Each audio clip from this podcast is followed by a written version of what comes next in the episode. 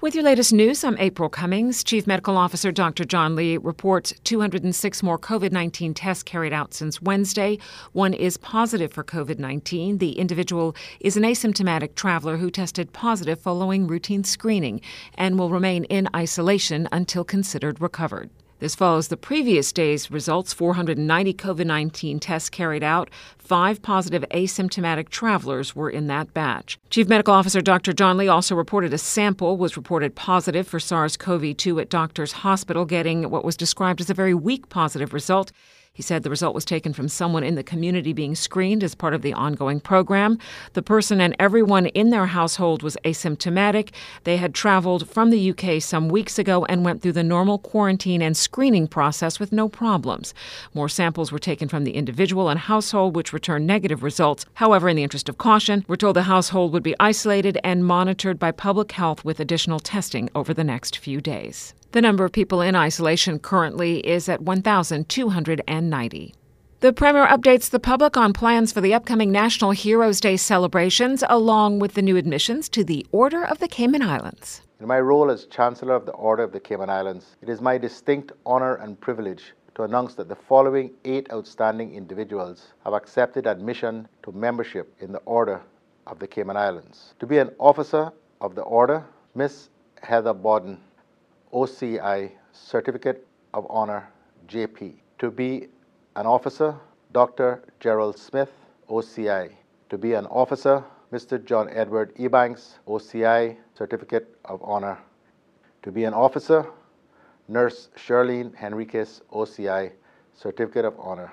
The Honorable Alden McLaughlin says those to be a member of the order Susie Soto, Reba Dilbert, Pastor Randall Von Canal, and Dr. Delroy Jefferson. These outstanding individuals, the eight of them, were nominated by members of the public, and these nominations were considered by the Council for the Order of the Cayman Islands, which is chaired by the Honorable Chief Justice Anthony Smellie, QC.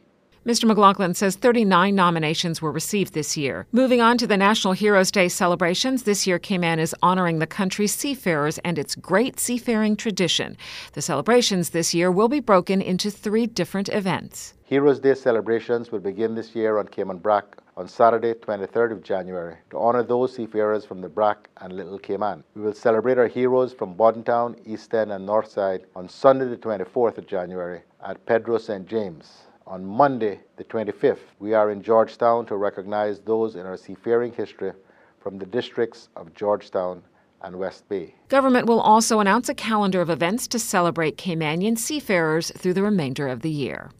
An appeal tonight for backyard farming to ensure food security. Radio Cayman's Shanda Gallego has more. Minister for Agriculture Honorable Juliana O'Connor Connolly Wednesday appealed to residents to practice backyard farming, describing it as an excellent way of ensuring food security and good health. The appeal comes as the minister paid a special visit with veteran West Bay farmer Aruna Powery, where he recently reaped pumpkins weighing over 200 pounds from his backyard garden. He expressed his pride at the impressive yield and also encouraged others to get involved in backyard farming. The minister also urged registered farmers to take advantage of available grants, such as those provided under the COVID 19 Farmers Assistance Program. $1 million have been set aside, according to the ministry, to ensure that farmers, especially those negatively affected by the pandemic, gain access to seeds, fertilizers, and other essential agricultural input. Minister O'Connor Connolly stated through the provision of these funds, the hope is to stimulate increased agricultural activity,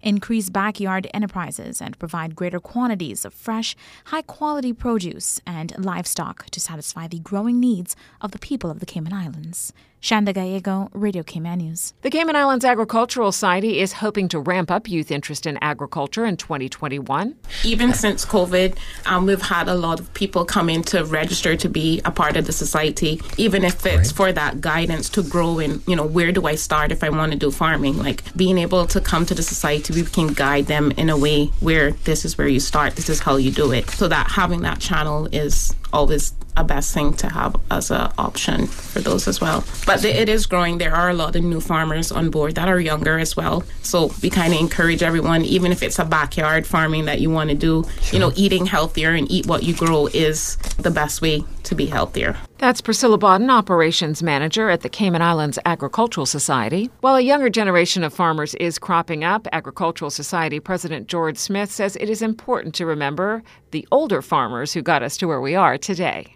You know, the Cayman Islands definitely, terrain is, is definitely different from, from what you see on TV where they have acres and acres of, you know, football fields of, of, of, of farms, right? Um, but, you know, without their experience, as you said, you know, definitely um, agriculture here would not be where it is. So we that's definitely yeah. they're they're the beacon in the society. I mean, the younger farmers is coming behind, but you know, um, we definitely don't overlook our older farmers for for the guidance and putting us where we are today. You can find out more about backyard farming by contacting the Department of Agriculture at 947 3090. As to the COVID 19 Farmers Assistance Program, you can call 926 3146 or 927 0753. The National Trust voices its disappointment online after the destruction of a historic site in Cayman Brac. In a Facebook post, the Trust said it was, quote, deeply saddened to learn of the destruction of the turtle crawl in the Brac this week, describing it as a piece of Caymanian history beloved by many that has now been lost. The Trust says it is unfortunate that there are places like the Turtle Crawl that they are unable to purchase for conservation due to limited funding and the high cost of purchasing land. So the Trust says it's using this opportunity to strongly appeal to the Planning Department and developers to take into consideration the country's environmental and cultural heritage when it comes to development on the three islands. The Central Caribbean Marine Institute is hosting its third year of awareness and action with our Healthy Reefs campaign. The theme for 2021 Healthy Reefs Now. Efforts this year will promote our advocacy for coral reefs within the local and international community through outreach and education, while we continue to do the critical work to monitor the health of our coral reefs as part of our long term monitoring efforts. CCMI's Robin Larkin tells Radio Cayman the data collected from these efforts provide the scientific evidence which directs their research to better protect and restore coral reefs. You're invited to join CCMI this year to ensure that Cayman has healthy reefs now. Follow their sites to learn about upcoming events and the latest information from their ongoing research projects at the Little Cayman Research Center. You can find out more at reefresearch.org. Do you need help with completing the Needs Assessment Unit application form? Do you have questions regarding how to access services from the NAU? A public service announcement from the Needs Assessment Unit. They want to make it easier for people in the community to get help, so they've launched a pilot program called NAU is in our district. The Needs Assessment Unit is now providing support services in the districts every Friday until the 25th of June. A team will be at the Northside Public Library from 10 a.m. to 1 p.m. tomorrow. You can find out more by visiting the notice board at gov.ky.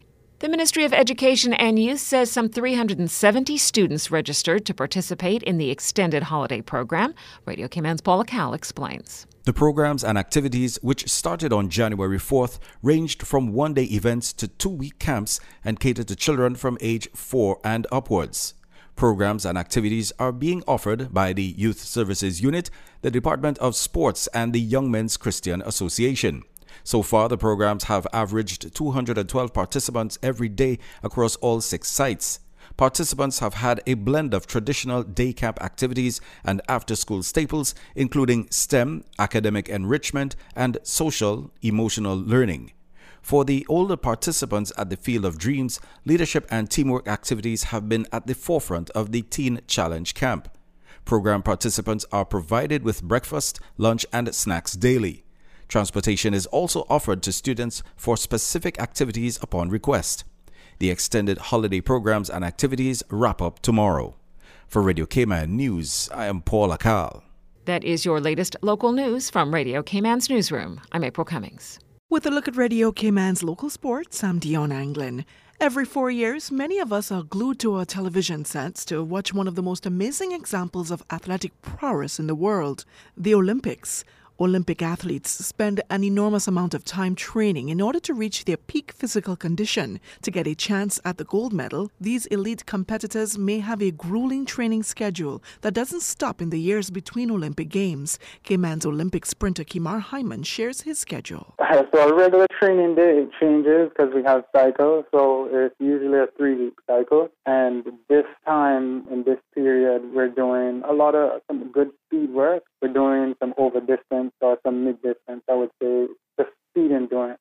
So 150 is fast and with longer breaks. Um, and, you know, we're running them fast. So, you know, we kind of, you know, gradually grinding down into the March area where I really, where I really open up my season usually each year, March, the end of March, April. So to be honest, the Olympics is July, and if they're gonna have it, I need to be ready. So I'm thinking of this meet as a uh, advantage because I know that other places as Europe and stuff like that is locked down at this moment. So they can't even get that ability to have a track meet. So I think that it's definitely good to have this, and it benefit me for sure. And I heard you saying we. Who exactly is we? Who are you training with? Yeah, so well, when I mean we, I, I feel like I definitely can't do it by myself at, in Norway. So I just, as a team, I would say my my coach, in Coach Williams, Henrik Williams. We have Al, my coach overseas as well, and you know, just to kind of give him feedback at this point. I'm, I'm sending him videos and stuff, and we're kind of doing it virtually, which is fun as well because I've never done something like this before. But so far, so good. And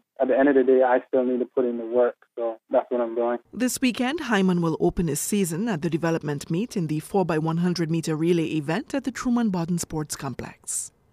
The annual Pete Ribbons Memorial Consolidated Water Meet takes place this weekend at the Lions Aquatic Center, hosted by the Stingray Swim Club. The three day event features competition among swimmers ranging in age from six and under to teenagers with collegiate and international aspirations. Stingray Swim Club is proud to continue Pete Ribbons' legacy of championing youth athletics and competition and is grateful to Consolidated Water for continuing to sponsor the meet. The Stingray Swim Club head coach said this is one of two opportunities remaining to qualify for Carifta for some and will certainly provide some excitement. Well over 100 swimmers from Stingray Swim Club, Bay Aquatic Club, Seven Mile Swimmers, and other groups have signed up for the event.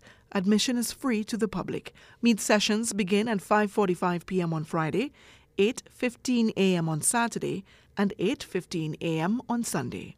And the Gamers Bay 5 Esports Tournament and Technology Convention is just around the bend. Organizers say the fifth annual two day event will see non stop competition, fun, and lots of excitement. Co founders of Gamers Bay, Daniel Scott and Lance Jefferson, says this year will see numerous enhancements to the fifth event. We know that there's a lot of car racing enthusiasts out there, and we wanted to dedicate a whole new section directed just for them. Last year we had a standalone booth, and it was a big hit, and a lot of people liked it. So we went ahead and, and expanded on that for, for this year and added more individual units for, for steering, more steering wheels. In addition to that, we're also putting on a special car racing tournament Nintendo 64 Mario Kart racing tournament on the classic Nintendo 64. So you get to use you get to play it on the cartridge with the original Nintendo 64 remote. Part of retro as well as as well as racing. I had a, a big interest in that as well. So we've introduced that this year. In addition to the modern competition with Fortnite and Call of Duty, you also have the retro game of Mario Kart 64. The gaming community in Cayman is so big and it's only grown so much from last year alone with everyone being stay at home. So we just want to make sure that we have the best event we can for the gaming community out there. Jefferson says they're trying to cater to everyone's gaming needs this year, so fans will see some very popular title games, but also some new ones as well. Well, definitely we have more VR booths. We actually have some amazing new vendors that'll be out there displaying their products and services. We've got some new title games that'll be out there. One of those new title games is Brawlhalla. It's a pretty popular game down here with our, our locals. We also have the popular Call of Duty Cold War Warzone. It's a two versus two. We've been getting a lot of interest in, in that, so it's going to be fun and exciting. The event is actually divided into two sections, so you actually have like an esports arena where spectators can go in and watch all of the competitors compete, and then there's also going to be the convention center where you'll have all of the sponsors and vendors there displaying their products and services, as well as there's a number of free gameplay areas out there. Gamers Bay 5 is scheduled for March 27th and 28th at the John Gray Gymnasium. That's it for Radio Cayman's local sports for this evening. I'm Dion Anglin.